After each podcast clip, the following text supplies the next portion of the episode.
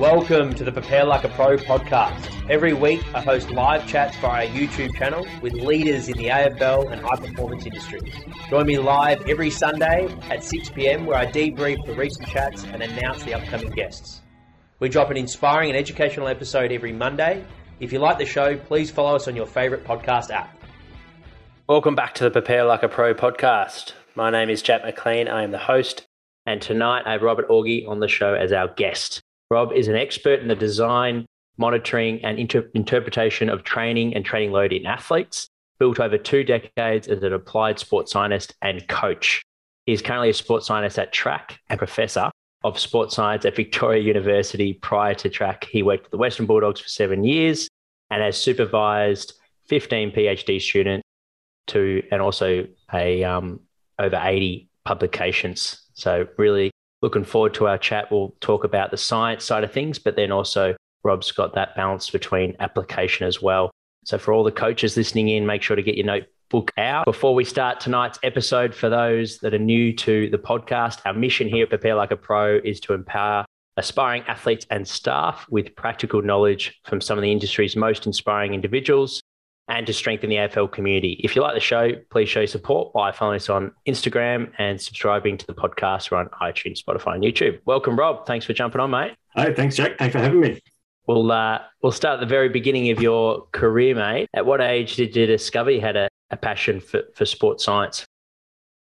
Um, it, there's a short answer and a long answer to that one, I guess. Um, I think sport was was prominent from a very early age, so I knew pretty early on that working in sport was something that I'd really like to chase. And it's probably as early as first year of university, showing my age a little bit. But there were no sports science degrees uh, available back when I studied, so I started in 1990 for example, my, my undergraduate education. Uh, so I, I did a physical education teaching degree uh, and I don't know if it was sport was the thing that became really attractive or that teaching was really unattractive in some way. So, teaching high school kids or primary school kids. Um, love them, love being involved with them. Don't want it as my job. And no offense at all to the teachers out there. Uh, I know for some it's a calling, it just wasn't mine. Uh, yep. So, so be, I had um, some family influences as well that really you know, training was was something that we talked about a lot. So my dad's a runner. He, has been a runner um, well, all his life, basically, still competing at, at 85 years of age in athletics. Um, and his his side of the family were all involved in harness racing, so the training of horses uh, for competition. So there were always discussions around training, uh, and, and that was the thing that, that I was probably most interested in was the the training of athletes, whether horses or people or whatever it was. And, and I think that with a little bit of knowledge gained early in the undergrad, that that was the time. So it was first or second year uh, of my undergraduate degree. It was like, no, working in sport is where I want to be. I don't want to be a teacher, but I want to get the knowledge from this course that, that I could then apply in a different way. Uh, so yeah, that was the genesis of it from me. Yeah, yeah, it's in, in the household. That's amazing. And and yeah. I have to ask, what's your father still competing in? What what events? Uh, a whole range of events. They run at different distances in Masters Athletics. So, you know, there's 60 metre sprint, for example, there's um, 600s, there's 1500s, etc. So he was always kind of a middle distance steeplechaser um, yep. or up to steeplechase level and, and still doing it. Uh, and my mum started athletics, I think it was about four, maybe five years ago. Uh, so she's turning 80 this year. Apologies, mum, for giving your age away. Um, but uh, she should be proud of it. Um, she'd never competed in any sport at all her entire life and took up uh, athletics at around 75 years of age. And, and she's won state championships um, uh, in the last couple of years. I, I, do tell her it's because everyone else is no longer alive in her age group and she's uh, lived long enough to be successful. But no, that's not, that's not true. It's, um, and look, they're an inspiration, I think, to my children as well. You know, it's it's great for my kids to see that their grandparents are actually competing in sport uh, at that age. So yeah, it's um, it's it's nice. It's nice to come from that background where it's normal, I guess, and a, and a lot of kids don't have that, um, which I think is a probably a global problem and beyond the scope of today's conversation. But they, um, I'd love to know the dynamic of uh, with all your knowledge with load monitoring. Uh, do you get involved with the, with your parents or? oh no! oh no! They'd be too old school to understand. yeah, um, m- maybe I'm a lot like my father, but I think he thinks he knows it all. Um, yep, so, yep. Um, no, we, we stay right out of that side. Uh, yeah, if, I mean, you know, if there's still competing at 85 and, and getting performance results that your mum's got as well, that it's working. So yeah, it's not all doom and gloom with their training, that's for sure. yeah. And what about the horse side of things? Is that ever something that you've had interest with in terms of?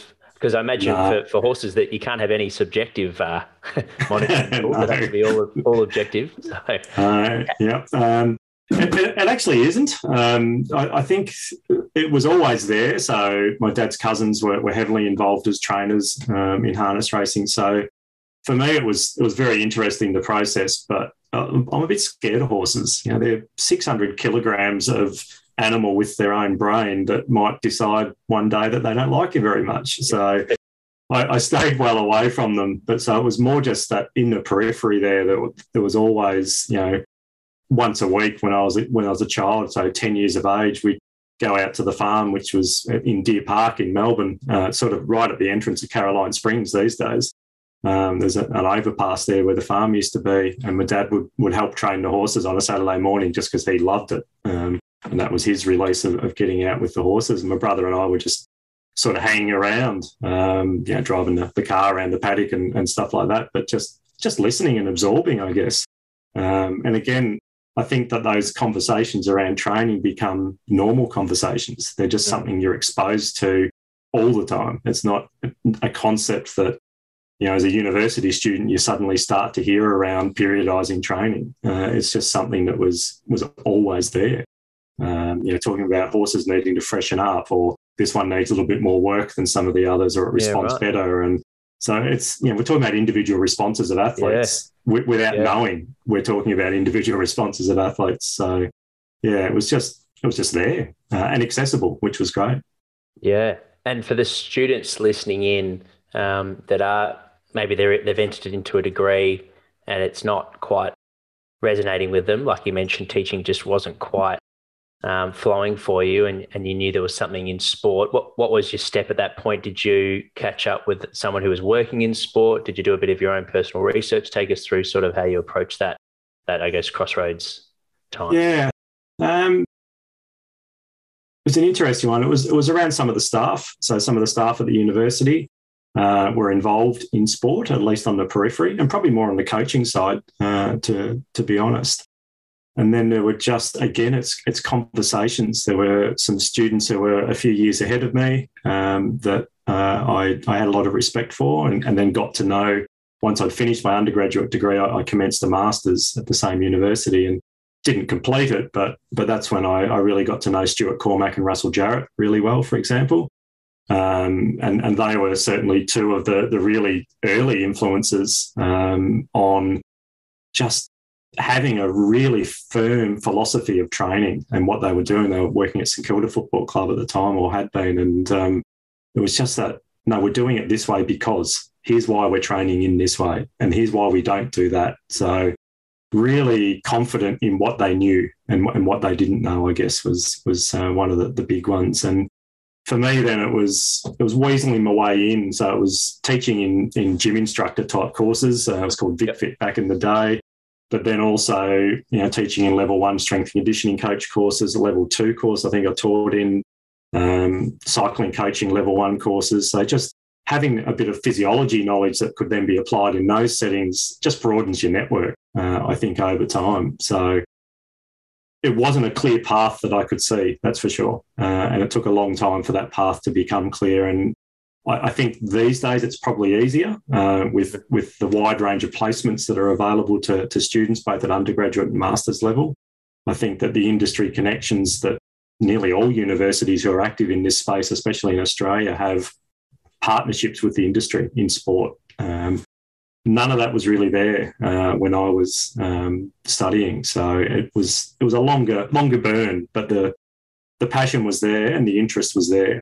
Um, so in, in, second year of uni, I, I also started helping out uh, with some of the resistance training teaching. Um, oh, yeah. needed access access to a gym, which I just happened to be working in a gym and. Uh, could get them access uh, at a local gym and, and I was like, well, why don't you help out with some of the practical stuff? Okay, happy to help out. So again, they're getting some sort of practical experience of teaching um, adults, if you like, young adults, definitely, and some of them were, were okay athletes as well. But just being in and around, showing them some things, uh, I think helped a lot as well with the passion. And and like like you pot- potentially, and, and like many others, that strength and conditioning seemed to be the path that I was most interested in. Uh, just had no idea how to how to follow it at that stage. Yeah, yeah. So just jump at as many opportunities as, you can and, and build your network base.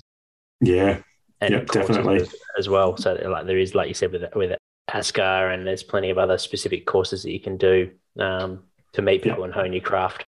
So, and what about um, you mentioned Stu and Russell? What about some other strong influences in your career early days? Yeah, it was so probably two two of the lecturing staff stood out. So Paul Ford being one who had um, different ideas on training to, to what I'd been exposed to uh, up until that stage. So he he was he was quite challenging in a lot of ways. And probably still is actually. Um, probably still challenges a few, but it was it was for me it was really really good to get a different perspective on on training and really functional type training that can be done. Um, and then I, I had a, an exercise physiology lecturer, uh, Mark Febbraio, who um, for those that know Professor Mark Febbraio, um, you'll know him as a, as a brilliant medical researcher these days, but he was back then he was probably still dabbling in some triathlon. He'd been uh, quite a successful age group triathlete um, in his in his time, uh, and so lots of conversations with him around training. And and back then he was dead certain that he knew everything about training. I'm sure he's softened over the years, as we all have. Um, so there were some really interesting conversations and um, perhaps even you know heated sort of arguments that um, you know Stu and and Russ and, and I would, would have with Mark around training and you, know, you should be doing it this way. Well, why? Uh, so I think that, that that is as valuable as finding someone that their ideas resonate with you. I think that um, finding someone who has different beliefs is probably your biggest opportunity to actually grow and learn because it forces you to actually think about your own position a, a, lot more than you would have if someone just said, "Yeah, no, that sounds good. Yeah, no, you're doing the right thing." So, am yeah. I? So yeah. yeah, so so they were they were two um, at, at, RMIT where I did my undergrad and started the masters that were were pretty early uh, ones that just just got me thinking, um, and in a really positive way as well. So so that was that was pleasant. And then it wasn't wasn't until later on when I I, I, got a job at Victoria University, but not anything anywhere near fitness or uh, or sport or anything like that. It was in a recreation leadership course. Um. So on the back of a, a, job that I'd taken when I decided that teaching wasn't for me after I'd finished my undergrad degree, I was employed at Northern TAFE in Melbourne, running or basically managing two gyms. They had one, uh, two gyms on different campuses, but also helping run on campus activities for students, trips away for students, you know, all the all the fun stuff for, for TAFE students. And I, I, didn't think it was a dead end job at the time, but I certainly didn't think it was going to lead anything anywhere worthwhile. But it, it ended up being the one that got me the job at VU, which enabled me to manoeuvre myself into where I wanted to be at VU. Uh, and that was the beginnings of conversations with my then head of school who said, Well, you need to do a PhD. Um, you're, you're, employed here at the moment. You're lucky to be employed without a, a, PhD. You need to get one. Go and talk to some of our other staff and uh, see if, if, you can find a supervisor and get started on that journey as soon as you can, uh, which was great advice. yeah. Very, very good advice. Uh, and so, yeah, I did. I started talking to some of the other staff, and with physiology being probably more of my interest, um, that led me to a few conversations and and one with Professor Mike McKenna, who ended up being my PhD supervisor. Uh, he's, he's one of one of the leaders in, in knowledge on sodium potassium pumps in muscle, so around the, the excitation contraction coupling process in muscle. And I, the way I recall our first conversation is that it went for about 18 months. Um, and it was Mike telling me everything I didn't know about sodium potassium pumps. I'm sure that wasn't the conversation, but that's as I recall it. And it was around ideas that you know for, for, for studies. And it was all the things that he'd like to do around sodium potassium pumps basically. And i'm just uh-huh uh-huh what are these things? What, what, how do they work? How do you how do you measure them what do you do? And so it just it was literally starting at ground zero with my knowledge. And then right at the end of the conversation uh, he dropped just this little thing right in front of me which was Oh, and the AIS wants to do some study on altitude and, and look at sodium pumps. It's like, bang, that's the one. So yeah. connection that's to when I, yeah, sport. Uh, just per- perfect opportunity at the, at the perfect time. Um, so I begrudgingly uh, studied around sodium potassium pumps uh, for the, the link into to the AIS. Um, and so that was that's where the the real um, heavy sports science influence started for me because uh, Mike's not a sports scientist; he would never claim to be one. But our project just dovetailed beautifully into the altitude work that the AIS had been working on. So Alan Hahn and Chris Gore uh, being the two prominent ones that um, just got taken under their wings. Uh, David Pyne was involved on the periphery. Dave Martin was involved on the periphery as well. So just to have these brilliant sports scientists literally at your disposal. And, um, you know, for those that know Dave Martin, for example, you, you can just wind him up and, and, listen to him talk for a few days. Uh, David Pyne, quieter and more considered, but just as knowledgeable. Uh, Alan Hahn, just you know, literally one of the the fathers of sports science in Australia. You know, pioneering work at the AIS and and Chris Gore different uh, again, but so passionate about altitude, but also the quality of data that you're collecting.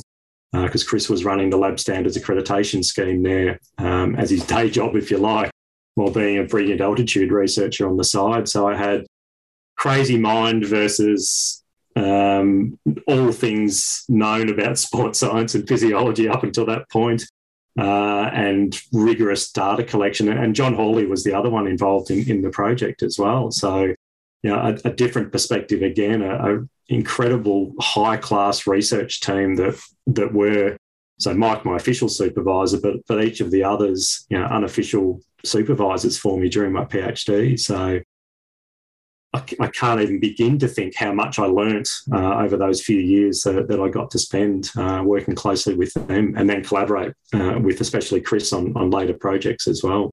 So yeah, that, they were the ones that sparked. Yeah, sports science is the career that I want because I get to to study and understand training in a, in a depth that I'll I'd never have done as a practitioner. I don't think. Yeah. Uh, and and I love the process. Like I really enjoy the process of a questions asked, and then there's a process to try and answer it.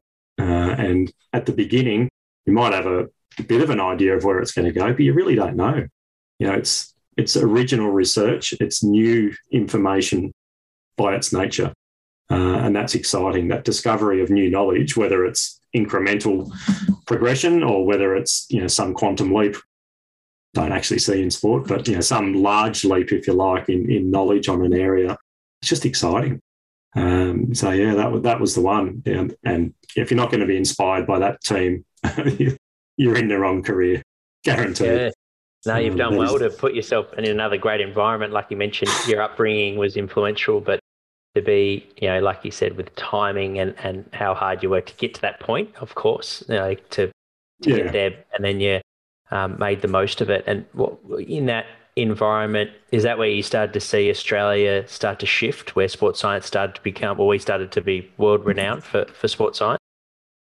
I think we were probably already there. So that was uh, around 1998. Um, yep. So beginning of me being up at the AIS, and then the lead up to the Sydney Olympics.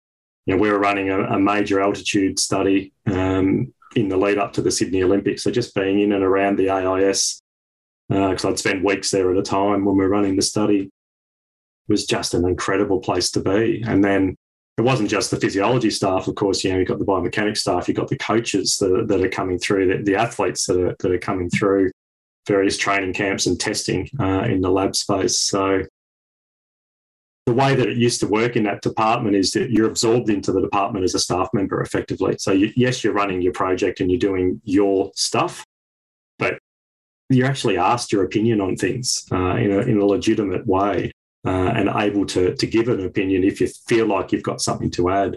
Um, and I think that that was uh, almost certainly Alan's influence on the whole department. Uh, just genuinely caring man that was really just interested in learning uh, and interested in in mentoring people so that they could grow as well. So the yeah, just just super exciting place to be.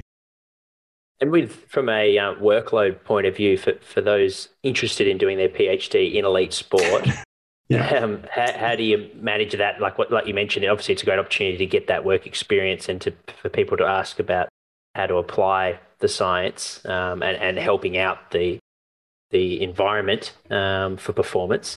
But obviously, that's also taking your time and energy away from your from your research. So, how did you get that? I guess balance is probably the wrong word, but how did you manage? Um, so, some would argue I didn't manage it particularly well, uh, in that my PhD took longer than perhaps it should have. um, so, uh, and as a supervisor now, I could understand the frustration of my supervisors at the time. Would it, would it be about double? Do you think those that you've seen, those that do it in high performance sport?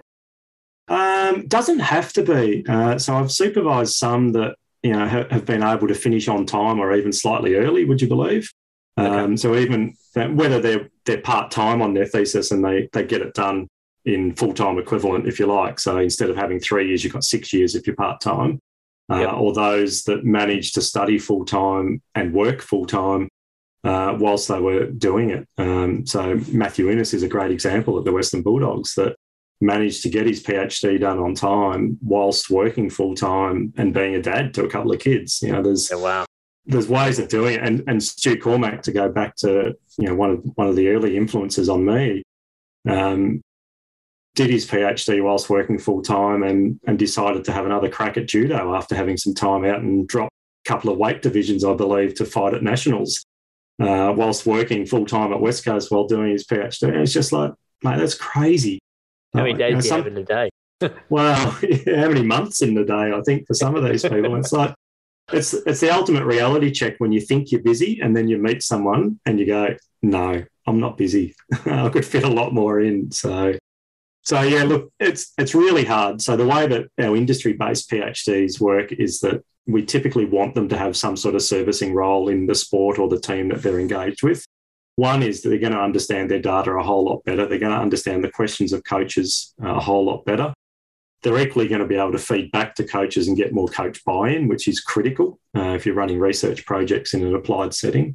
Uh, and it just makes it more valuable for both partners. Um, so the, the sport or the, uh, so whether it's the VIS or whether it's a sport at the VIS or uh, one professional team or a league or whatever it is, you have to add value and, and PhDs can be a slow burn sometimes. So for them to be able to give daily value becomes critical uh, to that relationship working. Uh, so yeah, that's yeah. There's no great answer on it. Uh, I think that you need a, a, really good person at the industry end who understands at least somewhat the the process of a PhD, whether they've done one themselves or not. They at least understand the process.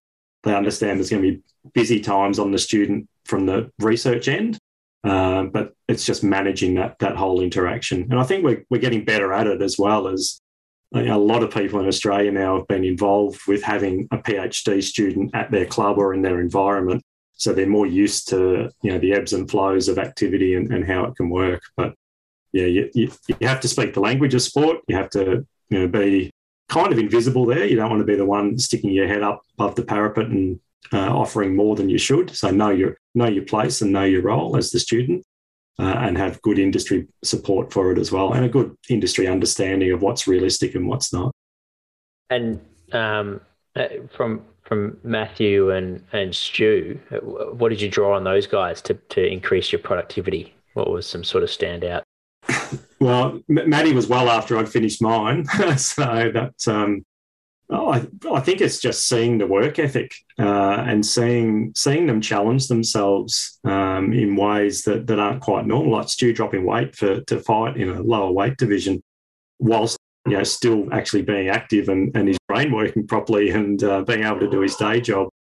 Just just how they actually just day to day do that and, and manage that. Um, so Maddie was was inspirational in that uh, and I, I, don't think he'd mind me saying that he, he's not necessarily a, a, natural student. You know, he's he's very very much in the applied camp, mm-hmm. but he engaged with the PhD process and just worked his butt off with it.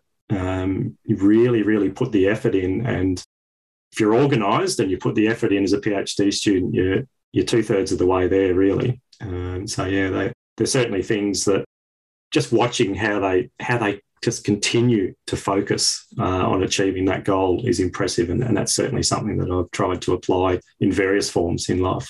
Yeah, and you, yeah, you've you've helped, yeah, successfully um, complete 15 PhD students. So obviously, work ethic is huge, and making the most of every day. And, and like you said, it can it, it can help from a motivation point of view by having another purpose outside of the PhD to help with the monotony. Mm. But you also mentioned support and how important that is um, from the from the workforce, and I guess having empathy because they've done it before. Um, mm. Is it is it something that you think students uh, need to almost you know, communicate on how they're going with their support team, or is it more on more on the support staff to have the awareness that he's doing his PhD, she's doing a PhD. I need to check in with them and have a formal sort of weekly meeting or monthly check in, whatever it might be. I think it probably depends on the personalities of the people actually in each of those roles. Uh, but certainly, uh, it's like working with athletes. You want those conversations on how your athlete is coping with the load, right? You know, that's mm-hmm. that's one of the most important conversations that you can have with your athlete. It's the same with with people that work for you in a, in a team setting or, or whether it's a PhD student that you're supervising. So I don't think I've always got that balance right. I think there's been times where students have been scared to come forward and say they're struggling uh, until things becomes obvious that they're struggling, and then it becomes uh, right. Let's put this back together and and try and put things in place and, and try and get it back on track. And that's a natural thing for I think pretty much every PhD student who's ever done one. That there's there's times when it looks like the wheels are falling off uh, things aren't working. Um, in my own PhD, it was you know, doing biochemical analysis on, on muscle samples with no biochemistry formal training in anywhere in my undergrad or anywhere else. Uh, so starting from from scratch uh, effectively in that, and then things not working, literally sometimes for months. So months of troubleshooting on on one assay to measure one thing in muscle that we actually never got working properly and it didn't feature in my PhD at all uh, in the end. And, and to this day, I still think it was probably the most exciting part. It was around calcium regulation uh, in muscle, but we just we just couldn't get there. Uh, and then unfortunately, we had a catastrophic failure and, and, lost the samples. So the samples are gone. Uh, can never never be got, got again unless we replicate the study, which I don't think we'll be doing that. So um, yeah, there's there's certainly times when when things go horribly wrong, like in any work setting. You know, sometimes you're running a project and things just go wrong. So having that that open conversation with people, I think around you that can help is just critical, just critical. And I, would like to think I've got better at that. Uh, I can be a hard taskmaster at times, I think. So uh, hopefully, I'm softened a little bit in my old age. Yeah. Oh, no doubt, mate. You've got the you must to be able to help that many people get such a hard feat, um, and and it, it, you can it makes sense to, you know, it is a hard challenge to take on, like you said, like an athlete trying to pursue high performance and being in that mm. peak peak condition. Uh, no different to someone trying to peak that that feat from an academic point of view. Was yeah, true. Going back to your career when you were at the AAS, at that point was when did you sort of recognize okay i'm in you know you, are seeing the applied side of things and you've done some some coaching, which we'll get into in a second. But did you know at that point, at being a professor, was something on the cards for you that you were wanting to work towards, or was it very no. much just taking the opportunity on it as a time? Yeah, um, no. I'm not sure anyone who starts in academia thinks that they're going to be a professor one day. I think it's a little bit like my mum and her athletics. You, you live long enough, you'll eventually get there uh, working in academia. Um, no, for me, it was it was around that applied thing still. Uh, so I actually started coaching cyclists whilst doing my PhD. So having that exposure to to really good quality athletes that we had as participants. There was one that I gelled, gelled with quite well, and he just you know we sort of just kept having conversations around training, and uh, it got to the point when he'd finished in the project. It was like, well, would you like to coach me? And I said, well, I've never coached a cyclist before. Um, I'm happy to have a go.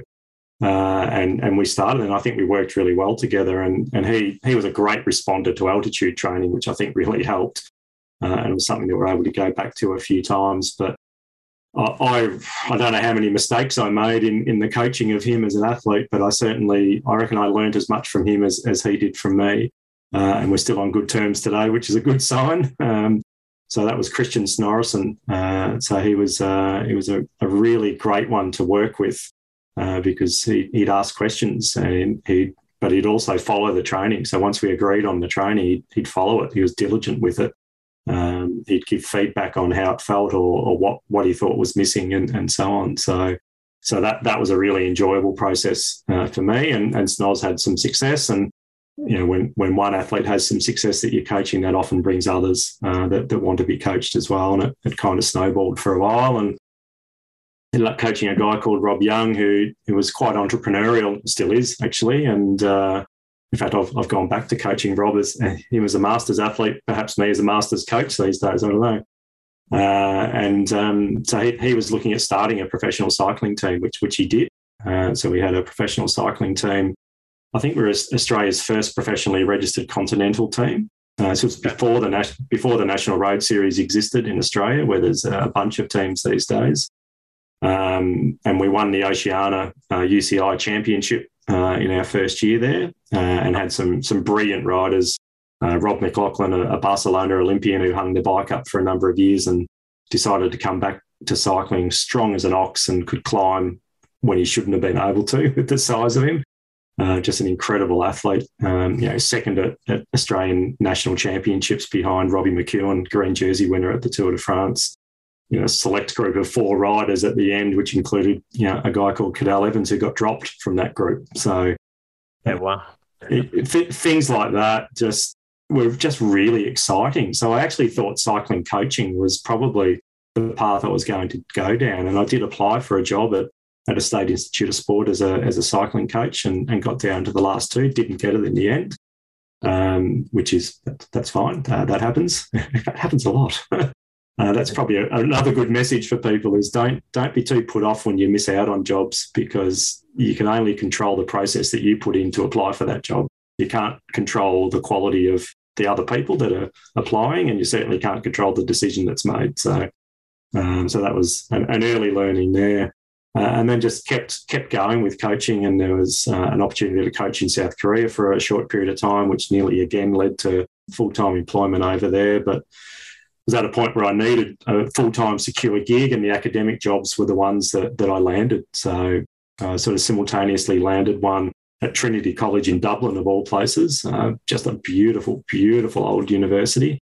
Uh, in, of course, a beautiful town, um, but but also University of Canberra at the same time. So I took the Australian option, which was a, a, better fit with family life and other things at the time. So, yeah, I guess it, that won out at the time. Um, yeah. And then it was ways of trying to integrate the two. So using the, the academic role and, and cycling coaching as a consultancy type proposition for the university and, and so on, which I continued to do until I, I got the job at the Bulldogs. And that was uh, the end of the cycling coaching for a few years. Yeah, it's, it's I mean, that's thanks for sharing. That's it goes to show in our industry, it's helpful to have a few different experiences to lean on. Like that happened for you early on, and you continued taking on these opportunities, and obviously mm. there's a lot of work that goes into that. But it seemed that it helped you, like when you said from a personal point of view, you needed full time work, and you could lean on if it wasn't flowing that way with high performance sport at that particular time due to competition, you could lean on your academic side, which is mm. if you mm. didn't have that, yeah, it makes things quite stressful. So yeah, very, very. Yeah.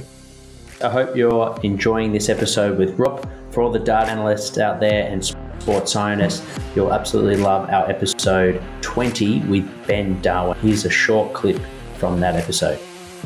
You know, in terms of key areas for development, because I know there's something that you, you worked in as well, that, you know, there trends that you've seen now in successful teams um, that you think are really important when working with developing teams or athletes? Um, what I would say for a young athlete is don't make a decision based on money. Make a decision based on on on a club that has a history of developing people. Yep. And a club that has a history of patience. And although this might sound sort of counter, when I when I made the Wallabies, um, I was on the bench for a long time. But what that actually gave me is a lot of faith that if I went in and I didn't perform straight away, they would also take their time yeah, that's true. with me. Yeah. Now, with with clubs that are development clubs, development clubs will, you know, it's not about how much you earn at the start.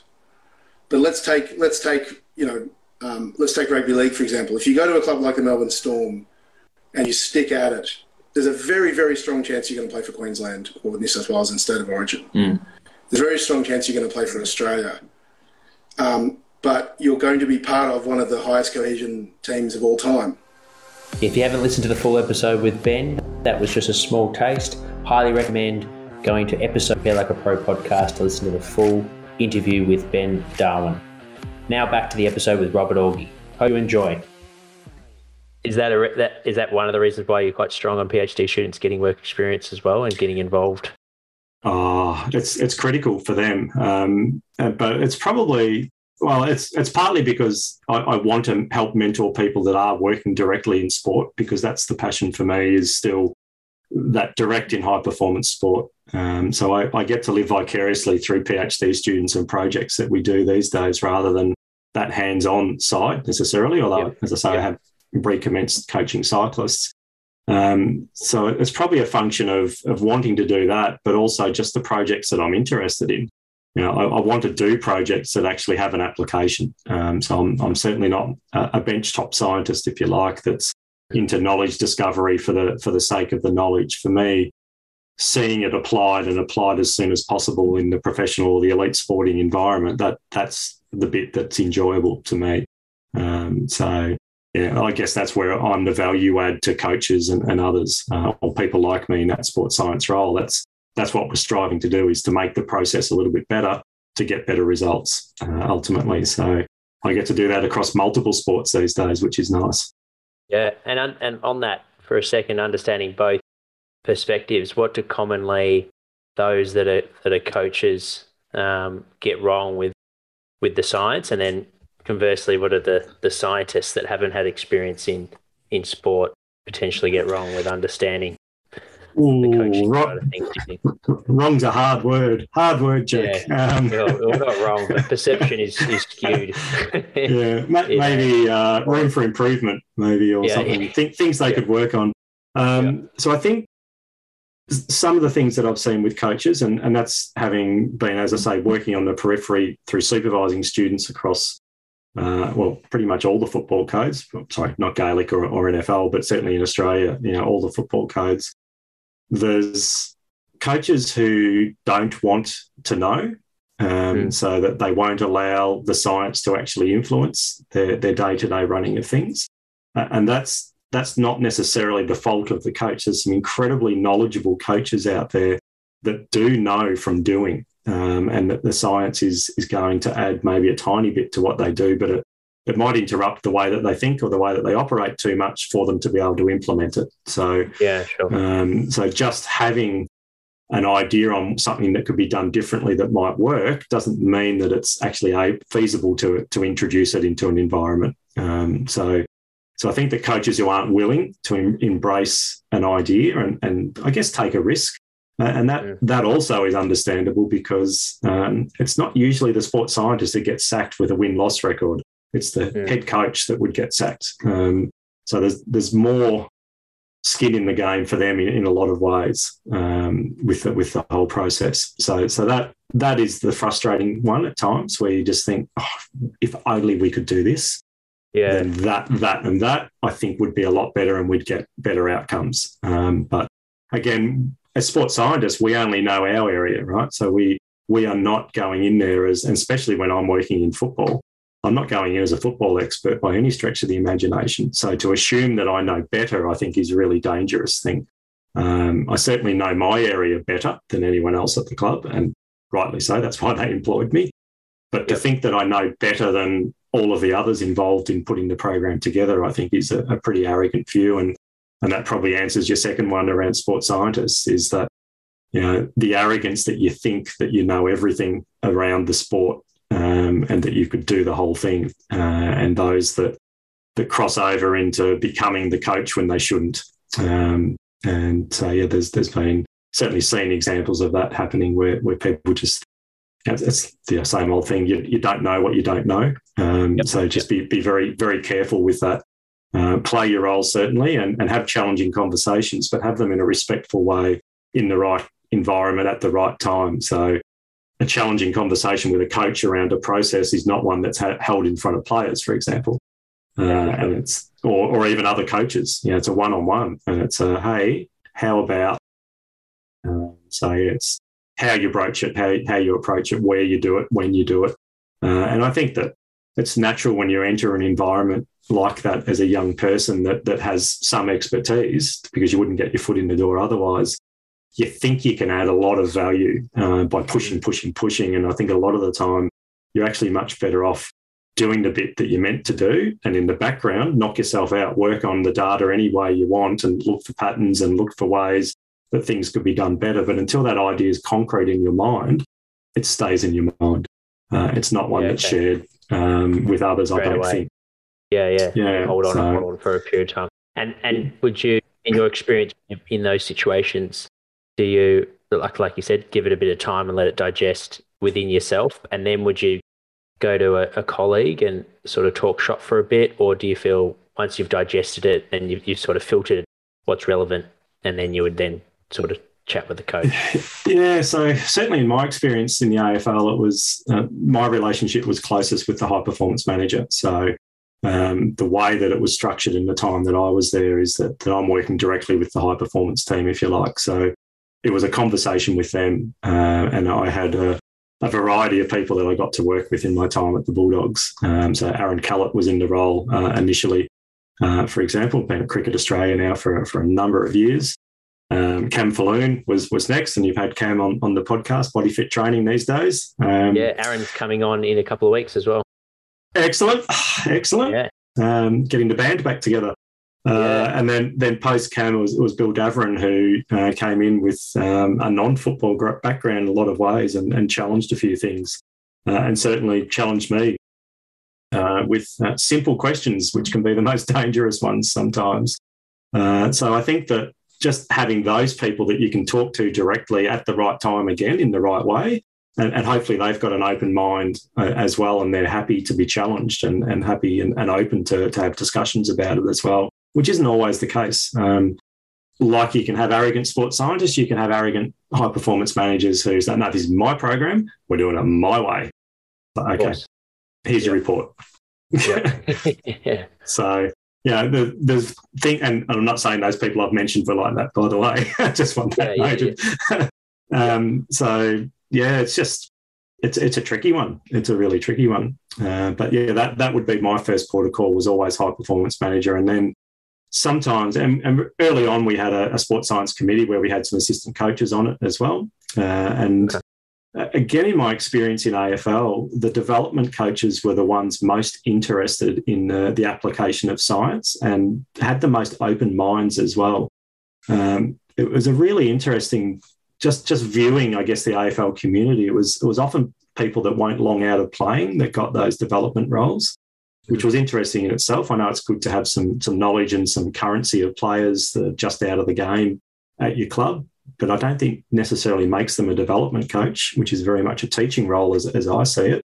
Yeah. Um, and and then others who who really were were more for that teaching mindset. So Brad Gotch was one uh, early, and then Simon Dalrymple, both at the Bulldogs, that they were the ones that I think had I had the best sports science conversations with. Um, some of the other assistant coaches early on, you know, Chris Bond was, was another really good one, for example, that they were really prepared to dig into it and, and listen and, and try and absorb and and uh, and just be challenged a little bit themselves. Even Leon Cameron uh, when he was at Bulldogs as well. So so yeah, it was there was kind of a structure and a hierarchy of of ways of doing it. Uh, and uh, early on, it was Rodney Eade as head coach, and, it, and things got to Rocket only if we really thought that there was something worthwhile.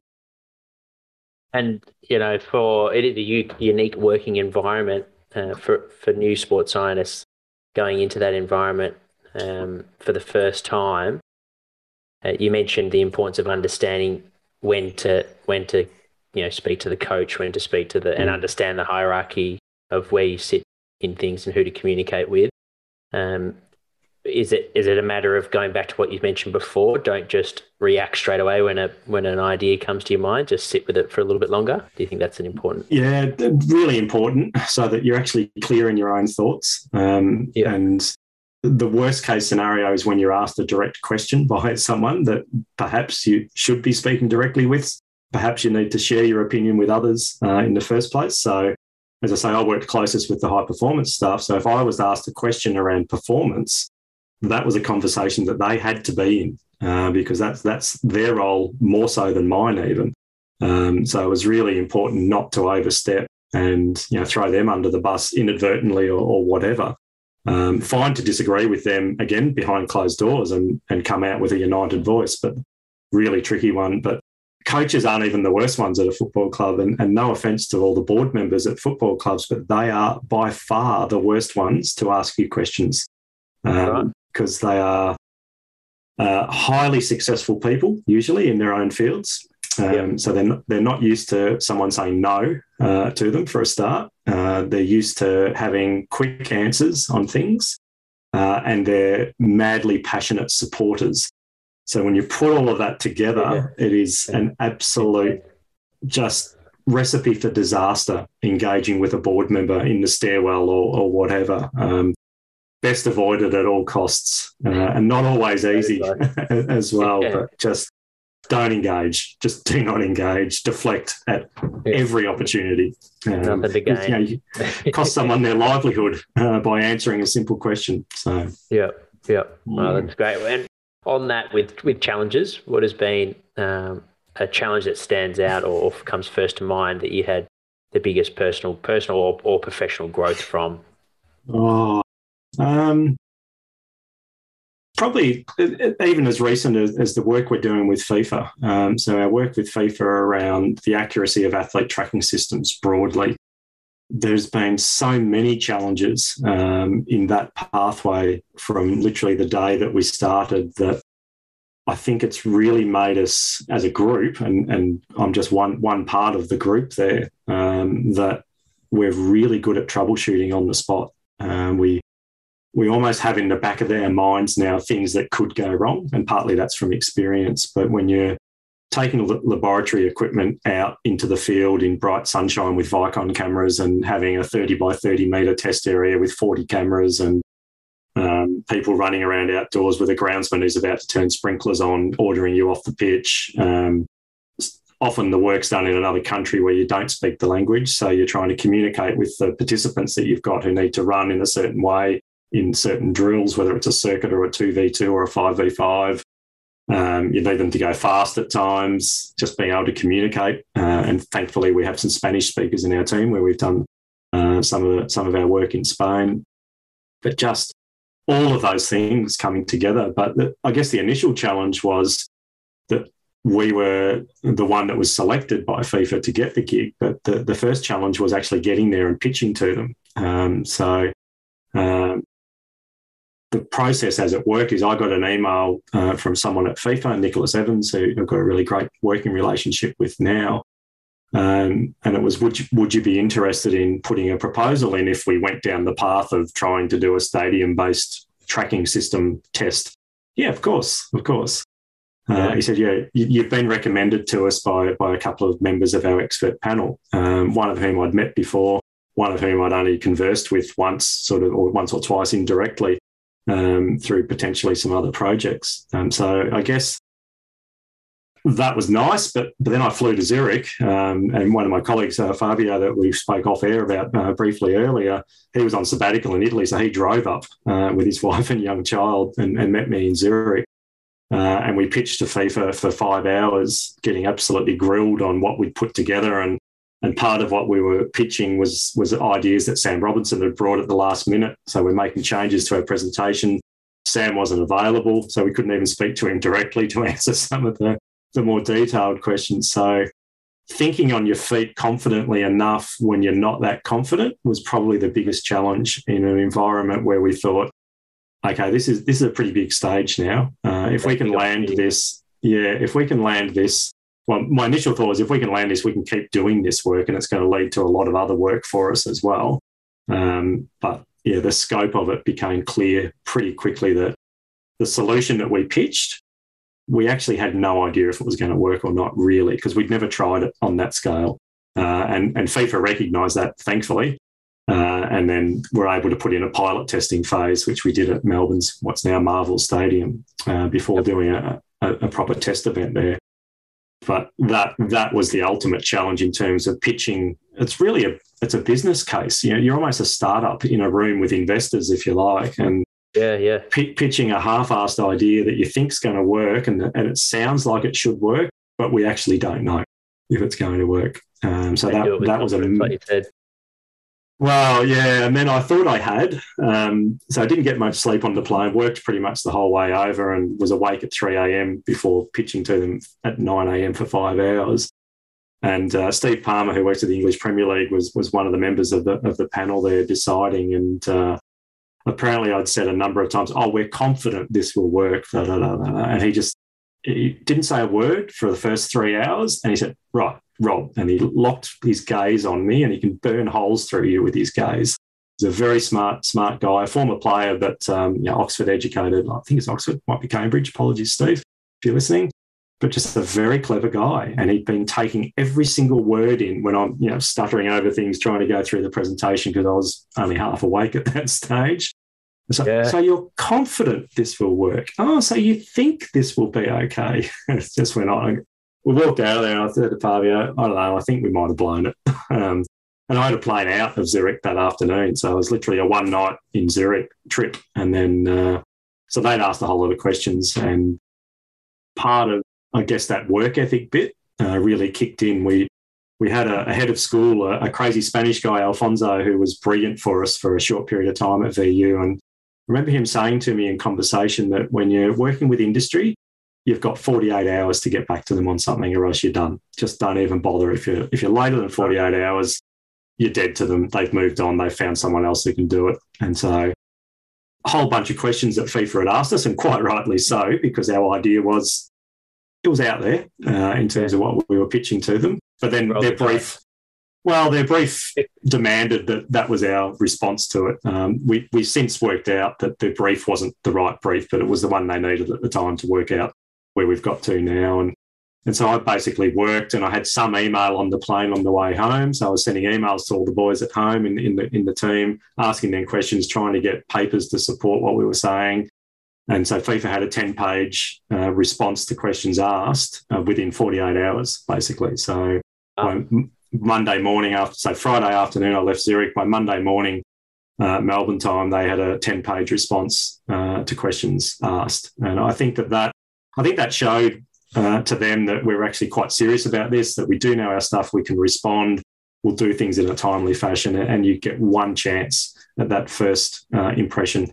Uh, and especially with an organisation that big, with that reach, Yeah, yeah. 200 plus member associations, and you know, running the World Cup amongst other things. So work ethic got us through rather than brains on that occasion. I think uh, brains probably got us in the door and our reputation, but it was the ability to actually respond and for FIFA to say, you know what, you're the only people that put in that actually met the brief. Um, such, such was their crazy brief of doing it in a stadium with full games and tracking every player simultaneously against some sort of a gold standard. Well, it's, it's actually impossible. Um, but uh, yeah, we pitched them something that was a good first step, which led to, to the rest of our work with them.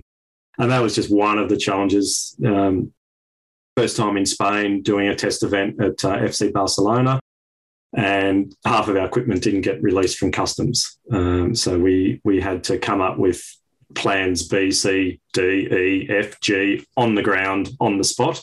Um, literally going around Barcelona, purchasing new equipment uh, on the work credit card, hoping that the limit was satisfactory, that that would be achievable. Uh, and again, we we made it work somehow, uh, but that was, I think, it was the strength of the applied nature of the team. Um, so Grant Duffy, Kevin Ball, Sam Robinson, myself, used to being in that high pressure sport environment where you have to think quick and you have to respond. And for the next three days, we'd go back to the hotel about 10.30 at night, have dinner, and literally debrief for about three hours, working through solutions to the problems of that day. And we had five days of testing. I think by the probably about the afternoon of the fourth day, we were happy with where it was at. Um, but it just took an enormous effort and brilliant applied minds in that setting. It's not just enough to be a good scientist. You have to be able to apply that in a stadium environment, um, which is not not easy to do. So yeah, those those challenges, I think you you get there on adrenaline, but but also having a, a bit of calmness around the group um, that you don't panic necessarily. You can be stressed, but you don't panic, and you you work through it and find a solution.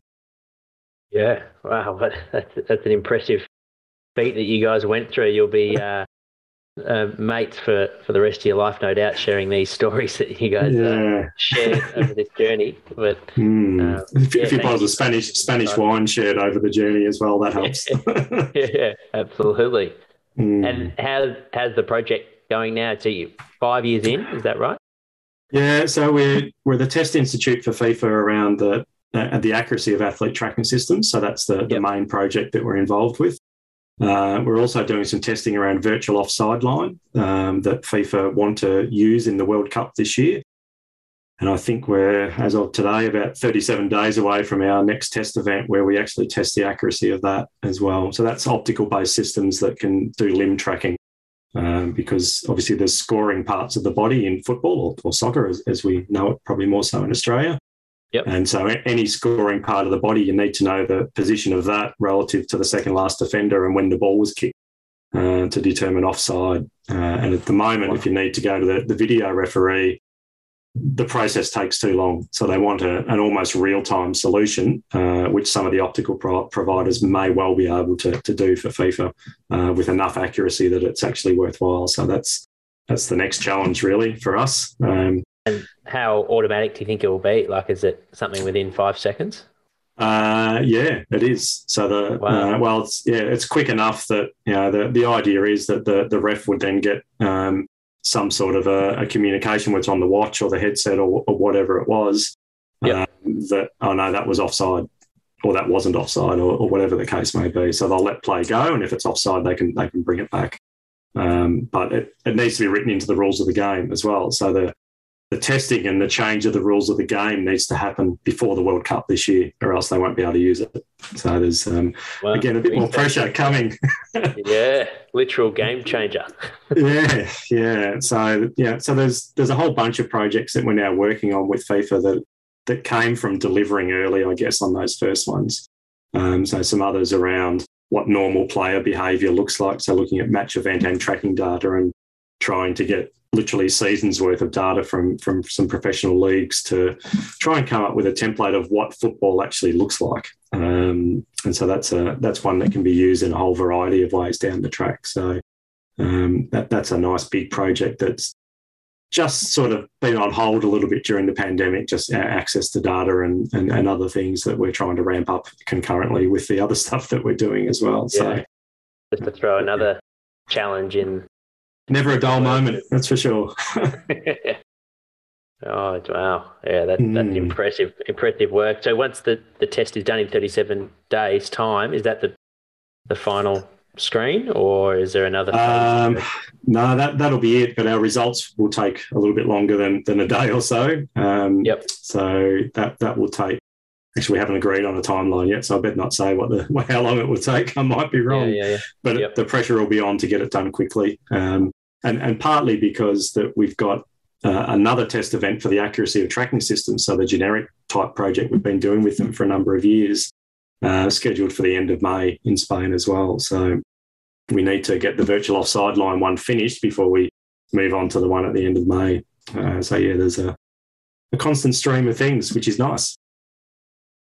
And with the current climate of the world, have, have you had to sort of consult remotely to be able to get some of this project off its feet? Yeah, we did for um, so the first phase of the virtual offside line testing last year was done in Manchester.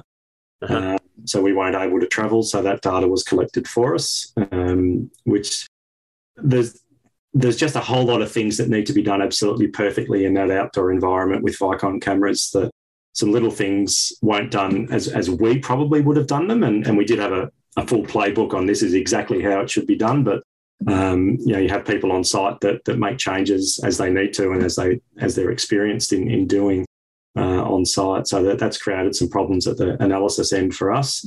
So that was the first one, and then the second one was the the performance test, so the the accuracy of tracking systems, which was done in Sevilla in August, I think. Yes, August. Uh, and that's the one that we've we've literally just finished. Uh, again, uh, contracted out the the Vicon capture, um, so the three dimensional motion capture system they used, and just again the data's not quite as we would have had it, um, which then means that our processes on you know the, the exact way that we collect it and then process it is quite well reasonably streamlined, still incredibly labour intensive. but it's just ended up being a lot more labour intensive than, than normal. So with us and FIFA, I think have realised that it, it's not ideal to subcontract that part out. It's actually better uh, and cheaper in the long run to actually fly us over and, and we do it uh, than have someone else that's based in Europe do it at this stage, yeah, at least. So, yeah. so yeah, we tried it, didn't quite work, but yeah. we got we got there as, as good as we could with uh, with what we had to work with, uh, and so yeah, we move on.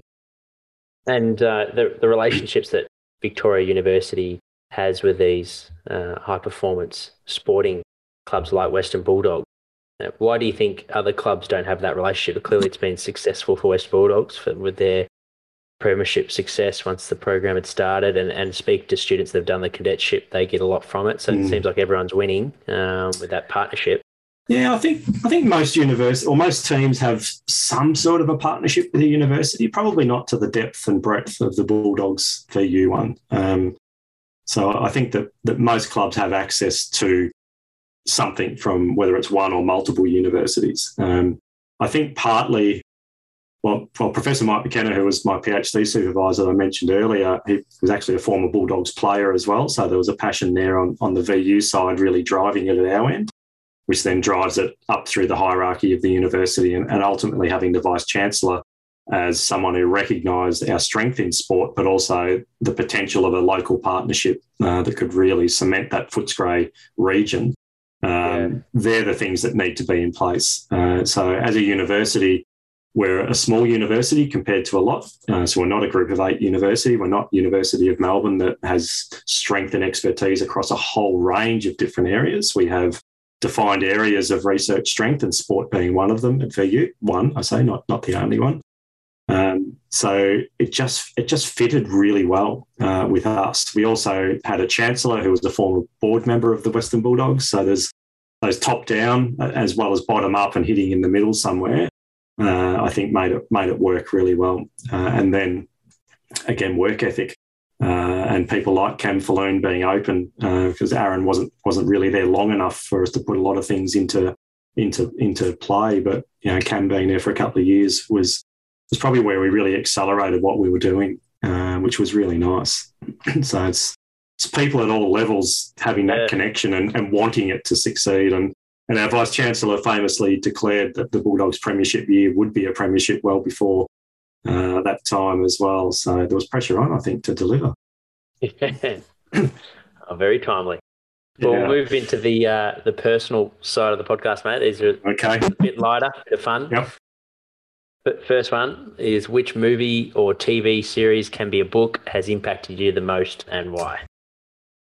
Ah, okay. To narrow it to one, I think I'd probably go with a TV series, and, and The West Wing uh, is one that I've gone back to many, many times. And I think it, well, partly I think it's because I, I, I do enjoy the, you know, the insight into politics. I know it's fictional, of course, um, but uh, just the, watching how they worked, how the group dynamic worked, how the, the hierarchy of, of decision making worked, and how people worked together sometimes when they disagreed with each other really strongly on things, but were still able to come together. So I think that that's a big part of the interest uh, there. I mean, the the dialogue in it is so well written as well and so well acted that it's enjoyable to watch. But that was one that uh, that I've really enjoyed, and I think I've watched the series. It's like seven series. I've probably watched them four times or, or more. Uh, just keep going back to them periodically. So that one, just around, I guess, that way that groups interact and work, and you know, you've got experts coming in at, at all different angles all the time on things, whether it, you know, for them it was military experts or experts in pollution or whatever, and how that then went up the decision making tree and how decisions were made.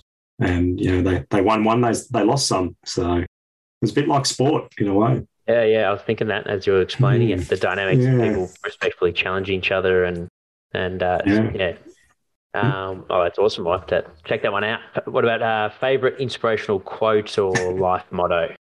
I'm not sure if it's inspirational or not, but one I, I used to, to, say to my cyclists when I was coaching a, a, few times was just remember if it didn't nearly kill you, sorry, if it didn't kill you, it probably nearly did. Um, and, and that, you know, it's a light-hearted way of, of saying that that was a really hard session that you just did. So it's a reinforcement of work, work ethic by them. Um, It's it's partly building belief as well. So it's you know what you've actually just done something that was really really hard. So if you can do that in training, two things. One, your opposition may not have been doing that today. So you're, you're ahead of the game by, by doing that session. And remember, in races, when you think it's hard, remember back to today. And nothing in races is going to be that hard ever again. Um, this is the hardest training or event stuff you've ever done. So it didn't kill you. It probably nearly did, but it didn't kill you. And yeah, you, you got there by working hard. And I think you know, there's who knows how many talented athletes out there. There's there's truckloads of them in every sport. There's a lot fewer talented athletes that work really hard consistently, um, and so that I think should always be you can choose how hard you work. You can't choose how much talent you've got, uh, and I think that's true in any walk of life. So that that saying kind of fits into the academic world as well. Yeah, um, don't don't have to be or try to be the the smartest person in the room all the time but you can choose to be the hardest worker in the room. Um, and that's going to get you a long way in life, I think. 100%. Oh, mm. I love that. I'm going to I'm going to try and steal that one when when, a, when an athlete's looking a bit down after a hard workout. All yours. the, mental win. Uh, yep. reference point. awesome. Mm. Um, what about that? These last two uh, uh, more revolved around uh, COVID-free world. Let's call it. What, what, yep. Uh, what, what's your favourite way to spend your day off? Uh, yeah, it's, it's pretty simple things, I think. Um, so, COVID free world, if it's a day off on a weekend, it probably involves kids' activities of some sort. So, engaging with them in those is, is always enjoyable. In fact, my daughter had her first ever football training under 12s um, today. She's decided in the last few days she wants to play footy. It's like, okay, let's do that. Um, so, that, that was fun. Um, but for me, it would also getting some physical activity for myself. Um, so, you know, riding, would, would be one of the key things that that I just try and fit into my day uh, because it energizes me. Uh, my wife disagrees a bit. She says I get tired and grumpy, but I like to feel like I'm energized uh, by by training myself, uh, and partly that's to to play around with ideas that I could then implement on others as well. But yeah, some sort of physical activity, engagement with the kids in something, and the dog gets a walk in the in the mix there somewhere along the line as well. So really simple things. Yeah, yeah, yeah. And you mentioned, you know, getting back into coaching and and playing around with some methods. So is that yeah, is that something that you think is quite effective for coaches to play around with applying yeah. the methods on yourself and treat yourself like a bit of a lab? Yeah, I think, I mean, within the limitations of your own physical ability, of course. Um, you know, there's, there's sessions that I can give cyclists that I can't do, uh, for example, but just knowing a little bit about progressions within a session or, or between sessions and how it might feel um, you, have got at least a point of reference there somewhere. Uh, and mm-hmm. you know, harder if you're a swimming coach who's not a good swimmer, for example. Uh, but at least as a cycling coach, I can ride a bike. Um, not to the level that the people I'm coaching can, but I can, I can ride a bike. So I think that yeah, that does give you a little bit more insight into into how things feel uh, at the other end, because otherwise you're relying on that feedback from your from your athletes. Uh, some are good at giving it, some a little bit shy. That makes sense. And and what about favorite holiday destination and why? Oh yeah. Um, again, it's a pretty simple one. I mean, I could I could say parts of Spain just because I love love going there, but um, you know, I haven't been there for a holiday. I've only been there for work so far. Um, so for me, there's a place called Cape Paterson uh, down near Wonthaggi and Inverloch uh, in Gippsland that and we've got a caravan, so we do a week or two down there every January. And to me, it just feels I just relax when I get there. Uh, we've got a beautiful beach right at the doorstep of the caravan and uh, good riding roads for me as well. Um, there's good food options, wine options, and it's just a nice, relaxed, quiet caravan park. So for me, it's Cape Paterson in Gippsland. Great recharge in Gippsland. Yeah. Yep. yep. and this one uh, is in terms of your work life. What are your pet peeves? What makes you What makes you angry? Oh, I have to be careful here. Just never know who's listening. Um, look, it's we work in a big organisation, um, so part of the peeves are the layers of management that are imposed, and I think universities are particularly good at imposing layers or bad at imposing layers, depending on your perspective. There just seems to be an incredible bureaucracy to get simple decisions made and, and access to information that you could then make business decisions yourself on. So I, I, view what we do as a business. So when we're running a project that we're, is externally funded, we're getting paid to deliver on the project. So just having information at hand, if I want to employ more research assistants, well, what's my current budget sitting at? Can I just look that up myself, or do I need to go to someone and ask and then wait and so on?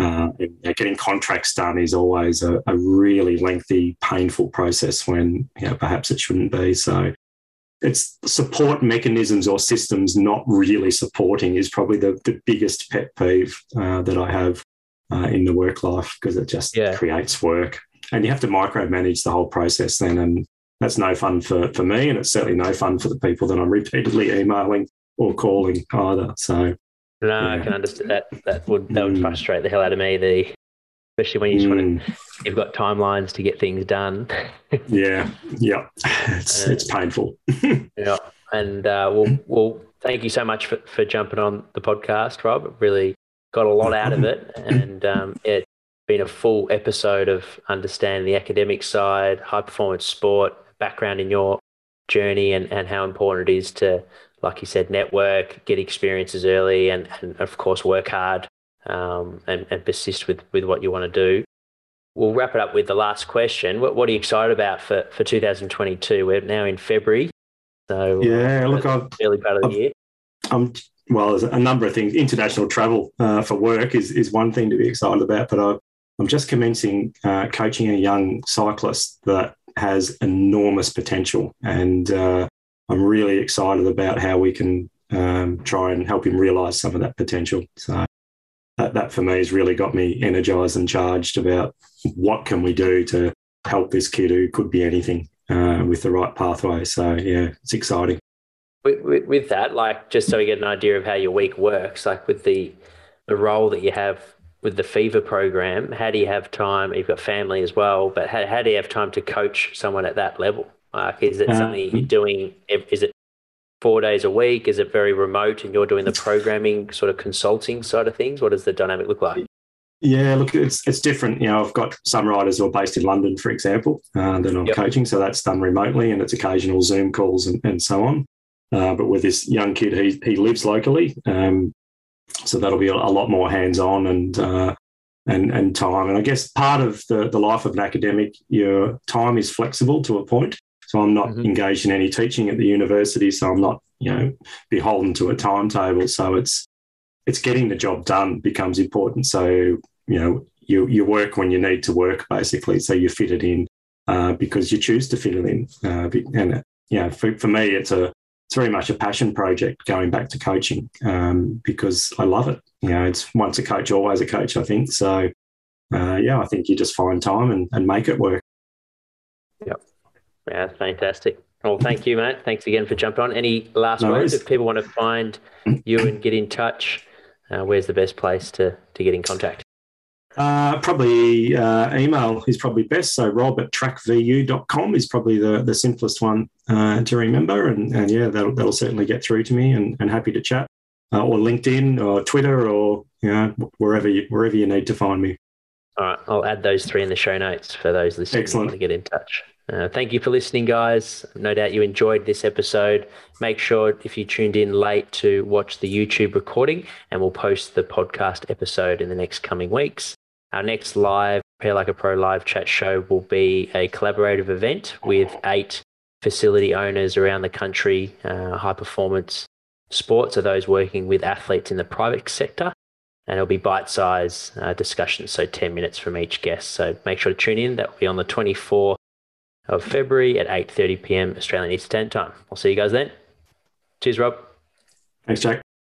If you enjoyed this episode and want even more, our academy is for you.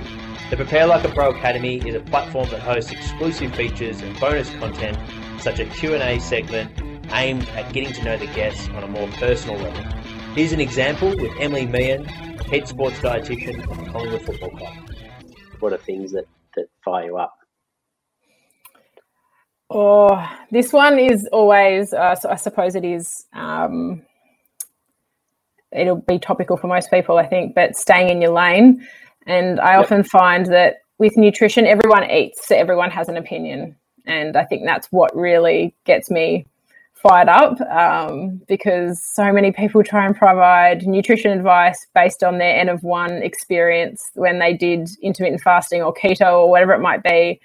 And then Game Changers, sure yeah, Game Changers, whatever that might be. And look, it probably keeps me in a job, but that it does drive me insane because yeah. sometimes the information can be so detrimental um, and opposite to what I've been working with my athlete or athletes and you know and because they hear it on someone's socials or through a documentary it unravels everything that I've been working with an athlete for. Yeah. Yeah.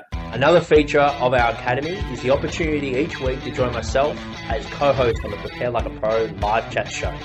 Here's an example with Academy member Rama Davies, a strength and conditioning coach at the Box Hill Hawks.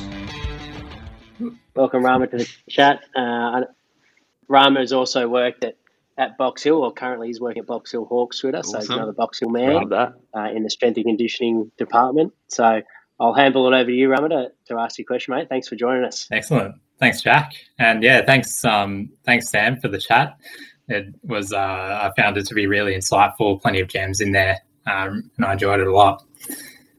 Um, mate, my, my question to you was you spoke a, quite a bit about um, perspective during that chat. Um, and I was wondering what are some of the things that you either know or um, do physically that um, you wish you either knew or did um, back at the beginning of your career? Uh, what are some of those things? Mm, yeah, good question. Um, yeah, so I suppose with perspective on life, um, that sort of point, um, it yeah certainly yeah has been massive for me now, and and didn't probably have that as much um, when I was younger. Um, I suppose one thing I might mention is is gratitude. I spend a lot of my mm. time um, doing a lot of gratitude exercises, listening to podcasts, doing a, a, journal every day just a bit to say what I'm grateful for, sort of three things, and um, that's a fantastic way that I've been able to, yeah, like reset and and just kind of gain that gratitude and perspective about, you know, that there is more to life than football, or you know, might be whatever. As an S and C coach, you know, if something's if you're having a hard time, um, it can be massive with just yeah opening your eyes a little bit and losing that sort of tunnel vision or being stuck in that in that work bubble. Um, so that's that's been huge. Um, I think I wish back then when I was younger, I asked more questions and was a bit more open to different things. Mm. I think I was a bit single-minded back then, and um, you know, I thought there was one way of doing things, and um, if I kind of didn't have that fear of, you know, asking a silly question or fear of judgment, it would have got me a lot further, and I probably would have learned a lot quicker. Um, and yeah. and yeah, like just yeah, being open to sort of different things because um, you never know what you might find. It's just yeah, there's so many people like great people out there, knowledgeable people to learn off. And there's plenty more where that came from. If you would like to learn more, then enter patreon.com forward slash prepare like a pro or head to the link in our show notes. Thank you for listening to the Prepare Like a Pro podcast. If you like this episode, it'd be a massive help if you could like, follow, rate, give a review, or even share with your mates. The show is recorded in Melbourne, Australia. Be sure to follow our Instagram page for all updates on our latest and greatest. If you would like to get in touch to suggest a guest or advertise with the Prepare Like a Pro podcast, please email me at jack at preparelikeapro.com. Thanks so much for tuning in.